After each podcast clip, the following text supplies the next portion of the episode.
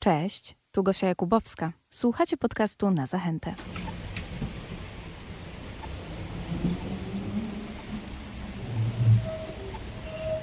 Jak to jest być określana e, przez Fangora jako utalentowana, dojrzała i nadal poszukująca artystka? Tak, to, to był cytat nawiązujący do e, rekomendacji związanej z drugą linią metra, do której projektowałam siedziska.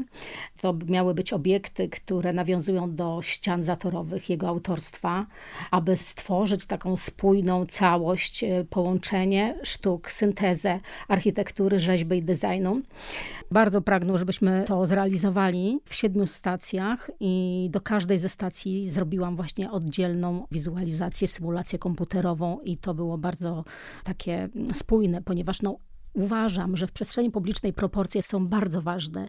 Nie może być tak, że jakiś malusieńki obiekt znajduje się przy jakimś gigancie, no bo po prostu jest dysharmonia i tak jak w muzyce, no, jest jakaś spójność z instrumentami, między instrumentami, tworząca y, utwór muzyczny, tak i w przestrzeniach publicznych. A nawet jeżeli zdarza się, że coś jest w innym metrum niż 4 czwarte, to i tak i tak wszystko jest poukładane i ma swoje miejsce. Mm, ale zaczynam od Fangora, ponieważ wydaje mi się, że jeżeli już taka osobowość e, określa ciebie takimi słowami, to powoduje, że mm, w nas, odbiorcach, e, pojawia się takie nastawienie do twojej sztuki.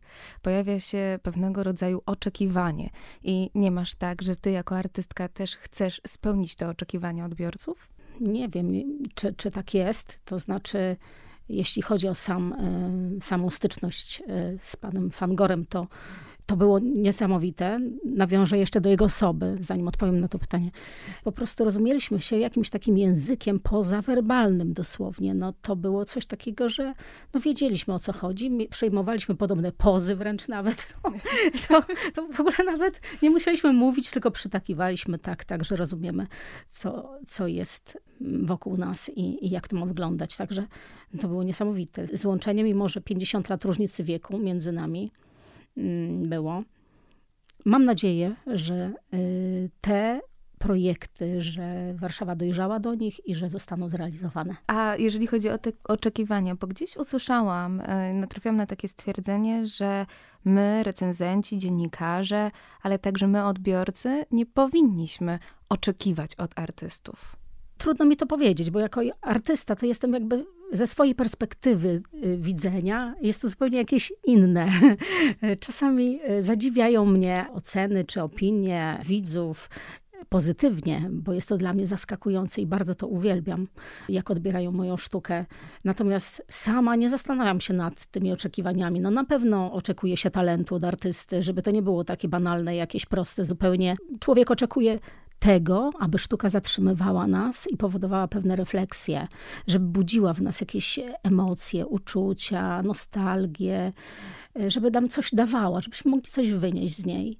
I myślę, że takie ślady takich uczuć pozostawionych w człowieku są bardzo ważne.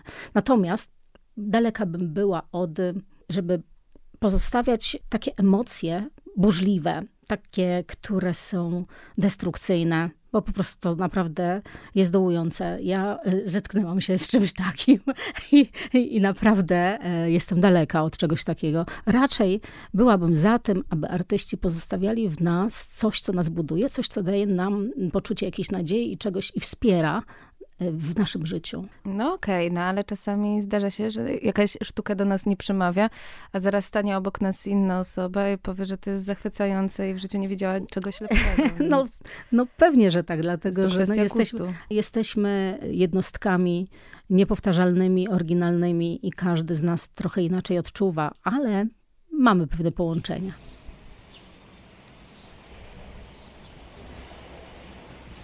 Ingerowanie w sztukę. Rzadko kiedy spotyka się artystów, którzy z taką lekkością i swobodą oddają swoje dzieła po to, żeby odbiorca mógł sobie poustawiać po swojemu.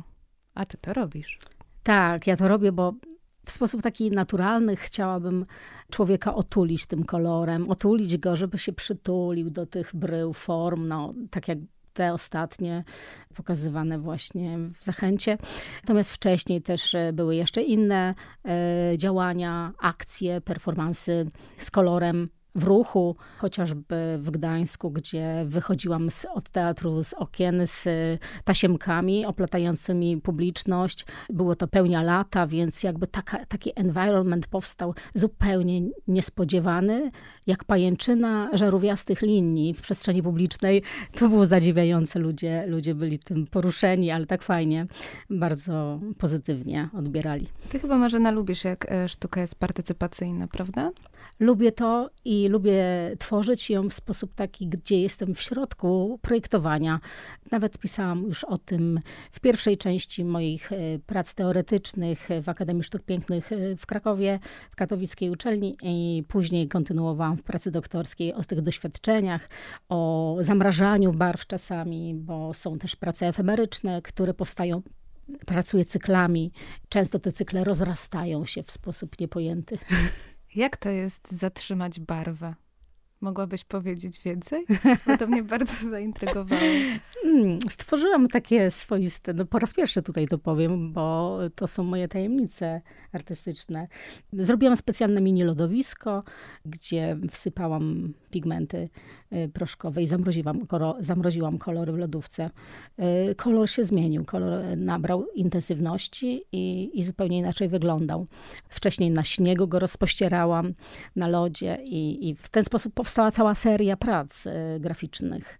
Ale właśnie, żeby zatrzymać tą efemeryczność, musiałam to sfotografować. Sfotografować, żeby móc obejrzeć to dokładnie przed zamrożeniem i po. Co ciebie najbardziej intryguje w kolorach? Energia i światło. E, kolor to światło, kolor to życie, energia i jeśli jest coraz ciemniej, kolor matowieje, szarzeje. My szarzejemy, nam się robi, to znaczy, no, jeżeli idziemy spać, to wiadomo, że nie, ale e, jak się budzimy i, i jest, e, wpada słońce do naszego pokoju, to po prostu chce nam się żyć. Budzimy się i jakby odżywamy codziennie na nowo. Do tych kolorów jeszcze powrócimy w twórczości Marzeny. A jeżeli chodzi jeszcze o e, tą sztukę współczesną, czy to właśnie mm, ingerowanie, możliwość ingerowania, oddawanie trochę swoich dzieł odbiorcom, możliwość w jakiś sposób e, współtworzenia tej sztuki, to jest jeden z elementów i wyzwań sztuki w 2023 roku? Nie wiem, czy w 2023, na pewno w mojej to jest i jest to kluczowa e, rzecz. Kurator, który napisał o mojej sztuce, nazwał to konkretnie e, i posłużył się takim terminem, który po raz pierwszy opisał w naukowym żurnalu Somactive Art, czyli sztuka somaktywna, czyli some od życia i aktywność. Myślę, że to może być też z czasem tak właśnie e, pojęciowo nazywane. Tej ciebie bardzo aktywna, dosłownie nawet, prawda? Tak, ponieważ ludzie się przytulają do tych brył, e, sensoryczna jest, e, siadają, a dla mnie jako dla obserwatora, gdy tak się właśnie zbliżam do, do przestrzeni e, z moimi rzeźbami, to jest niesamowite uczucie. Naprawdę przecudne uczucie, gdy ludzie po prostu się tak tulą. ale ja nie tylko o sztuce e, tutaj myślałam, ale też i e, uprawiasz e, jakiś sport nadal, czy na razie przerwałaś? No, w zeszłym roku miałam taki, no, wypadek bo zrobiłam szpagat i zerwałam sobie wszystkie ścięgna, więc tutaj po raz pierwszy o tym mówię, że e, obiekty wielkoformatowe, płótna gigantyczne chyba zostaną w tej fazie jak, jako e, oryginały e, i myślę, że nie powtórzę już tej akcji wrotkowej.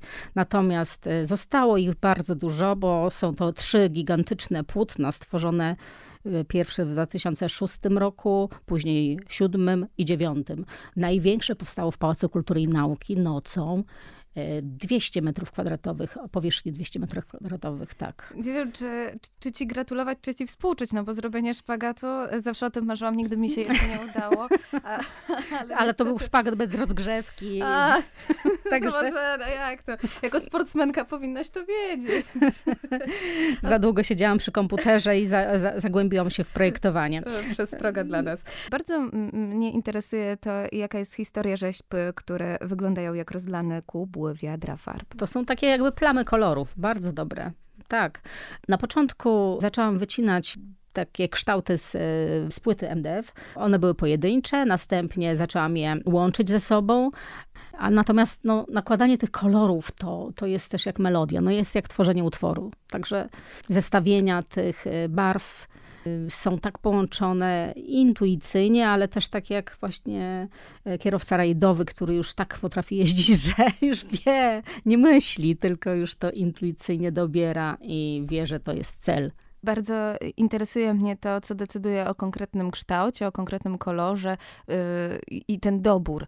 Co sprawia, że na przykład decydujesz, że dany kształt będzie miał kolor żółty? Na to składa się wiele elementów, ponieważ ja badam miejsca i dobieram kształty do danych miejsc.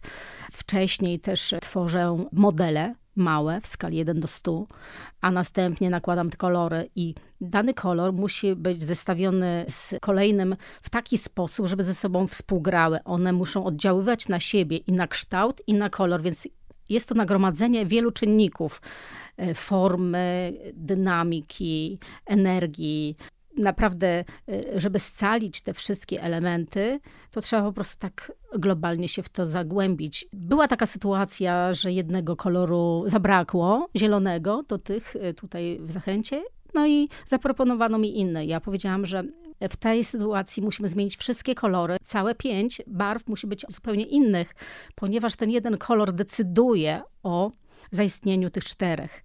Także jedność wielości, wielość w jedności taka zasada jest w moich działaniach.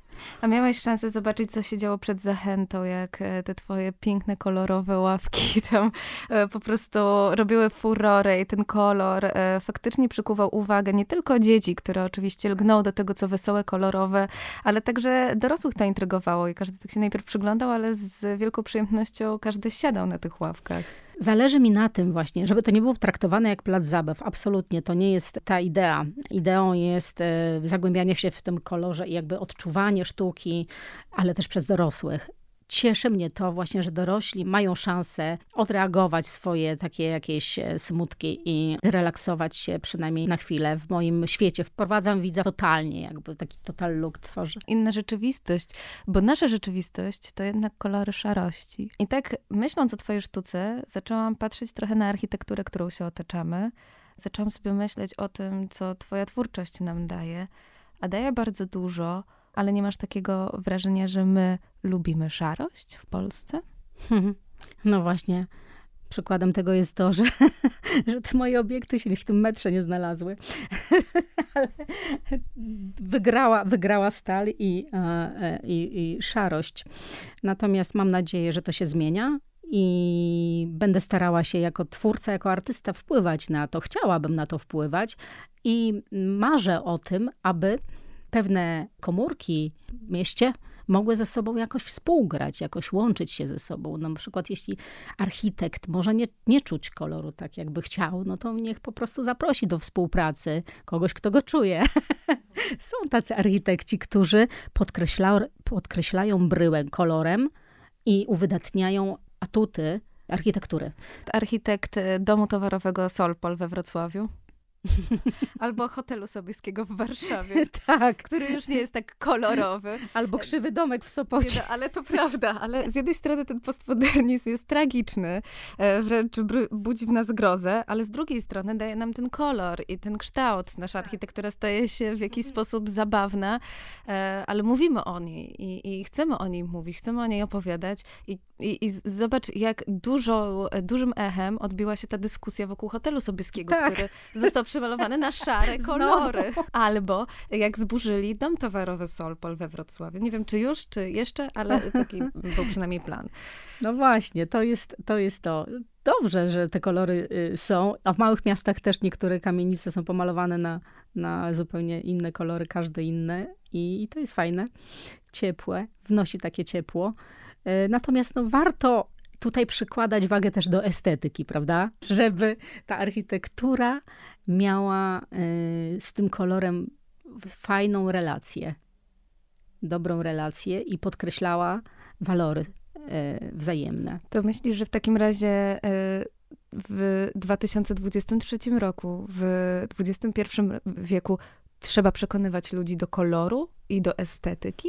No myślę, że tak. W świecie panują trendy koloru, trendy barw, które wynikają z różnych zjawisk, takich chociażby nawet jak wojna to też ma wpływ na kolory i na trendy w kolorze. Po zburzeniu World Trade Center zaczęto, e, przed tym miały królować kolory bardzo jaskrawe, a po tym fakcie stonowały się i zrobiły się brązowe, połączone z czernią, czerń połączona z granatowym kolorem i, i w tak w ubiorze to królowało. Także wszystkie zjawiska mają na to wpływ i są mm, specjalne komisje, y, które ustanawiają, ustanawiają tak. te, te kolory, te barwy dla całego świata. W tamtym roku był fioletowy i to konkretny odcień fioletowego. tak. A w tym roku? W tym roku myślę, że znowu jakieś zielenie. Być może w przyszłym roku będzie róż na fali filmu Barbie. Zobaczymy. O, jeszcze o czerwieniach słyszałam, że, że, że czerwień ma dominować, jeśli chodzi o, o, o ubiory.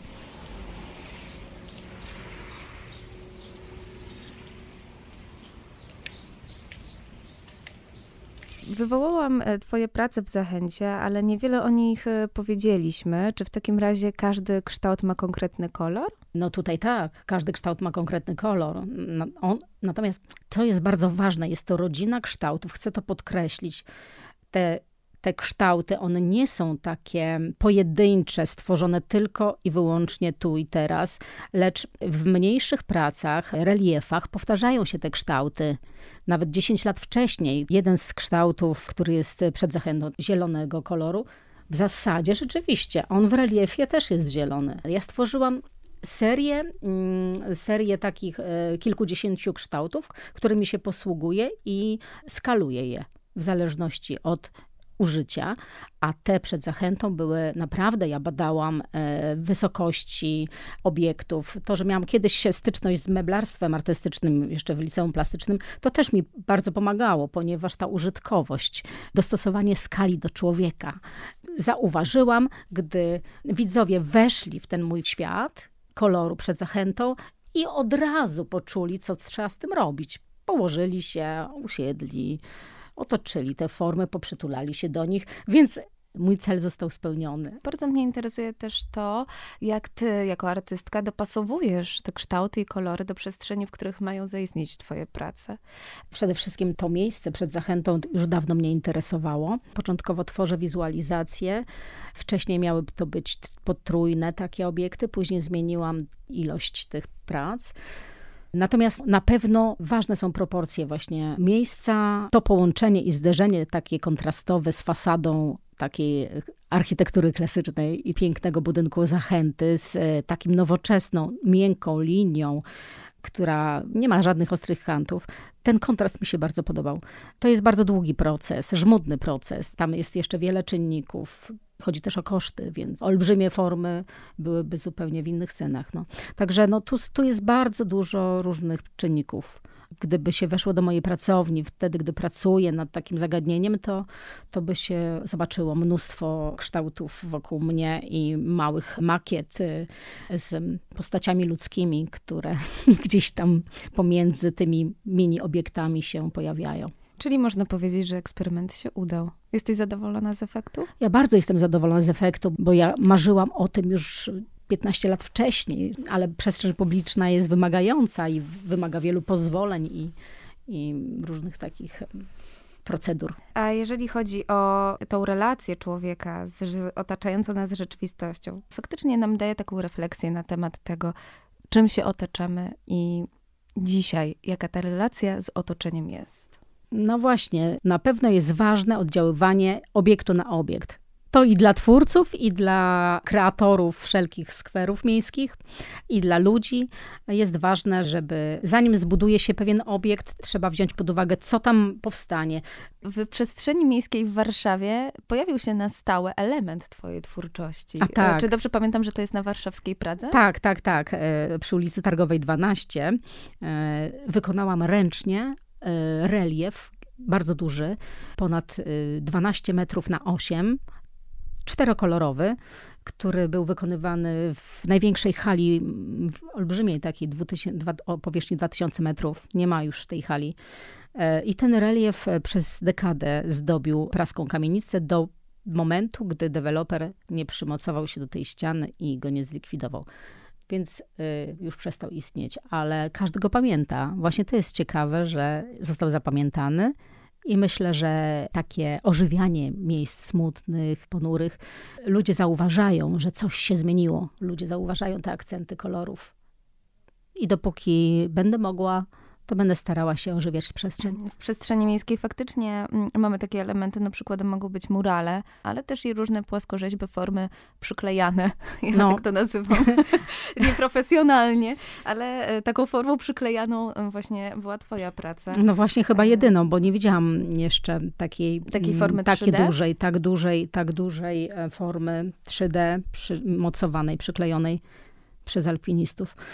Ale e, to też e, powoduje kolejne rozmyślanie i kolejną refleksję na temat tego, ponieważ mamy przecież budynki z wielkiej płyty, które też były swojego czasu przemalowywane na różne kolory pastelowe.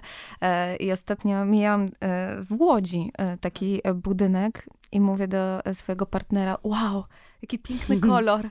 A on, no chyba żartujesz. A to był taki różowy połączony z żółtym. I jakoś coś było takiego, nie wiem, może światło tak padało, że mnie tak zachwyciły te kolory. Mm, I ich brakuje faktycznie w przestrzeni miejskiej. A jak już się pojawiają, to w jakiejś takiej formie kiczu, mam wrażenie. Bo to zależy od pewnego takiego poczucia, nie wiem, od odczucia. I została taka zaprojektowana, nie pamiętam gdzie to było, ale świetnie y, rybacy się zebrali i zrobili sobie taki piękny budynek, który e, architekt świetnie rozwiązał, bo wziął pod uwagę oświetlenie i wewnątrz dziedzińca były ciepłe kolory, żółte, a na zewnątrz chłodne, e, tylko podkreślające jakieś tam ciepłymi kolorami jakieś wnęki czy wypustki i, i to było przepiękne. Więc tu chodzi o potraktowanie architektury jak dzieła sztuki, jak obiektu sztuki. I gdyby się tak traktowało, właśnie nakładało te kolory w sposób taki, no to myślę, że, że byłaby ta różnica czytelna.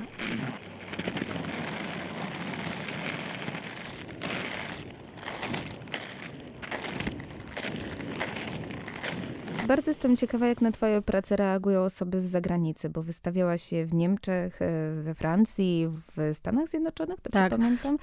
I w Japonii. Są, w Japonii. I to, o, i w Japonii, no właśnie. A to, są, a to są osoby, e, które mają trochę inny kod e, kulturowy niż my, my Polacy. Mm, inaczej odbieramy konkretne dzieła sztuki, więc jestem ciekawa, jak tam reagowano. To jest, to, jest, to jest bardzo ciekawe zagadnienie, bo Japonia akurat zainteresowała się mm, plakatami to jest jeszcze odrębny temat. Natomiast jeśli chodzi o moje prace graficzne, fotograficzne, stworzyłam taką serię prac y, ulicy na śniegu czarne, właśnie jak kaligrafia japońskiej. To im się strasznie spodobało. To było dla nich po prostu zadziwiające, że ja w naturze znalazłam coś, co jest jak kaligrafia japońska, jak znaki ich właśnie, takie litery. To było pokazywane w Tokio. Zaprosiła mnie żona Piera Baru, której się spodobały te prace. Zachwycili się też wrotkami, bo im opowiedziałam o tym, że ta zimowa ulica była inspiracją do powstania malarstwa tego typu, że przełożyłam język e, takich śladów w pojazdach na język malarstwa i na wrotki. Specjalnie skonstruowałam kostium do tego, i gdzie farba spływała w rurkami prosto pod kółka e, tych wrotek, tworząc właśnie takie dwuślad. A ten dwuślad później okazało się, że już rozwinę tę myśl, gdy fotografowałam i latałam dronem nad tymi wielkimi płótnami na błoniach Stadionu Narodowego 10 lat po namalowaniu tych dzieł, spowodowały jakieś optyczne wrażenia. Ten dwuślad spowodował, że te prace stały się optyczne, więc jest bardzo wiele warstw, warstwowości w tych pracach. Op art i pop art i ekspresjonizm abstrakcyjny. Wiele nurtów się przenika. A Zachód, czyli Niemcy, Francja, Stany Zjednoczone, to jak tam była odbierana ta sztuka? Ja pokazuję różne prace. W Niemczech pokazywałam takie bardzo minimalistyczne dzieła, szpilki i śrubki, tworzące takie struktury graficzne. I to im się też podobało, że to jest e, z przedmiotów gotowych powstały właśnie takie elementy, które zadziwiają. Myślisz, że to, co prezentujesz teraz w Zachęcie, spodobałoby się Niemcom albo Francuzom? Myślę, że Włochom. Na pewno. Dlatego, że e, podczas gdy mm, eksponowałam y, ten na budynku ten relief wielkoformatowy, jednocześnie chciałam pokazać e, serię tych prac i w Soho Factory pokazywałam właśnie te obiekty takie ręcznie formowane, te bryły moje i wycieczki Włochów po prostu się zachwycały tym, tym kolorem. No, oni kochają kolor. Oni mają ten kolor. Są królami designu i lubią to. A moja sztuka przenika się właśnie, jest jakby taka cienka granica między designem i sztuką i tak balansuje między tymi dwoma. To powoduje, że y, mamy faktycznie dowód na to, jak wielowątkowa, ale też wieloznaczeniowa jest y, twoja sztuka, co to bardzo są, mi się w tym podoba. To są elementy występujące w przyrodzie y, i, i w zasadzie czerpię inspirację z, z, przyrody, z tego, co nas otacza i trochę najbardziej. Wyprzedzasz e, trochę moje pytanie, bo pomyślałam, na ile te kolory i kształty są potrzebą uchwycenia tego, co daje nam przyroda. Bo mówi się, że w przyrodzie nie występuje turkus, nie występuje e, fiolet, co jest absolutną nieprawdą. nieprawdą. I występuje, Przecież... jeszcze jak turkus kiedyś to był najważniejszy kolor. W Persji, starożytnej Persji, Oczywiście, to był tak. naj, najważniejszy kolor, który świadczył o, o statusie społecznym też świadczył. I to jest kamień, który powstał w naturze. Mm. Tak samo kwiaty. Przecież płatki kwiatów są tak jarzeniowe, mają takie kolory, takie barwy, że po prostu to jest zadziwiające. I jak są połączone z zielenią. Moja mama często właśnie powtarza, że zielony pasuje do wszystkiego, bo tak jest, jest tak z kwiatami, że są płatki jakieś właśnie różowe czy bardzo mocno pomarańczowe, a ta zieleń zawsze jest dobrana i świetnie pasuje. Myślę, że to dzieciństwo też mi dużo dało w tej sztuce i w tej obserwacji, postrzeganiu. Od siódmego roku życia tworzyłam i, i zdobywałam nagrody, nawet na ogólnopolskich e, wystawach. Nawet takie właśnie wystawy poważniejsze pod patronatem Ministra Kultury i Sztuki pojawiały się w moim życiu już wtedy wiele ich było. I zetknęłam się z wielkimi mistrzami, z Vermeerem, Caravagiem w Galerii Zwinger, gdzie za twórczość plastyczną pojechałam właśnie do NRD. No i zaczęłam badać tych mistrzów. To była moja taka pasja i taka autorska droga artystyczna, że chciałam się zagłębić w te warstwy. Jak ci mistrzowie pracowali? E, gdy zobaczyłam kobietę czytającą list e, Vermeera, pomyślałam, że jak będę już naprawdę dobrze malować, to ja namaluję ten obraz. No i tak się stało. Myślę, że jeszcze nas zaskoczysz nieraz. E, nad czym teraz pracujesz? Trwa wystawa też w Sanoku. Jest zupełnie inna, ponieważ jest zbudowana z bardzo naturalnych materiałów, z gałęzi malowanych, struktur takich przenikających się ażurowych. Mówi o kruchości życia, o, o człowieku, o jego właśnie mocy, energii, o tym, że ważne jest to, co robimy. I też e, stworzyłam taką pracę interaktywną, żeby nie tylko w trakcie oglądania wystawy coś mogli tworzyć, ale żeby też pewne postanowienia wynieśli z tego i zrealizowali coś dobrego w swoim życiu. No, tak jak mówię, nie tylko e, partycypacyjna, interaktywna, ale także wymagająca od nas e, sztuka. Mm, e, Marzena Turek-Gaś była gościem 13 odcinka podcastu na Zachętę. Bardzo szybko lecą te odcinki, ale bardzo się cieszę, że mamy szansę w nich zobaczyć i spotkać się z takimi osobowościami. Na sam koniec chciałam się ciebie tylko podpytać, ile par wrotek masz w swojej szafce? Wow. no mam, mam wrotki, mam rolki i mam, y, y, mam też deskorolki. Niektóre jeszcze są. Y, o, właśnie. Myślę, że deskorolki będą teraz dla mnie bezpieczniejsze, dopóki się noga nie wyleczy. Tak, Ale tak. to myślisz, że tak 20 par? Mm, no myślę, że w sumie to tak. Może kiedyś je wszystkie zobaczymy. Dziękuję bardzo za Dziękuję. to spotkanie. Dziękuję uprzejmie.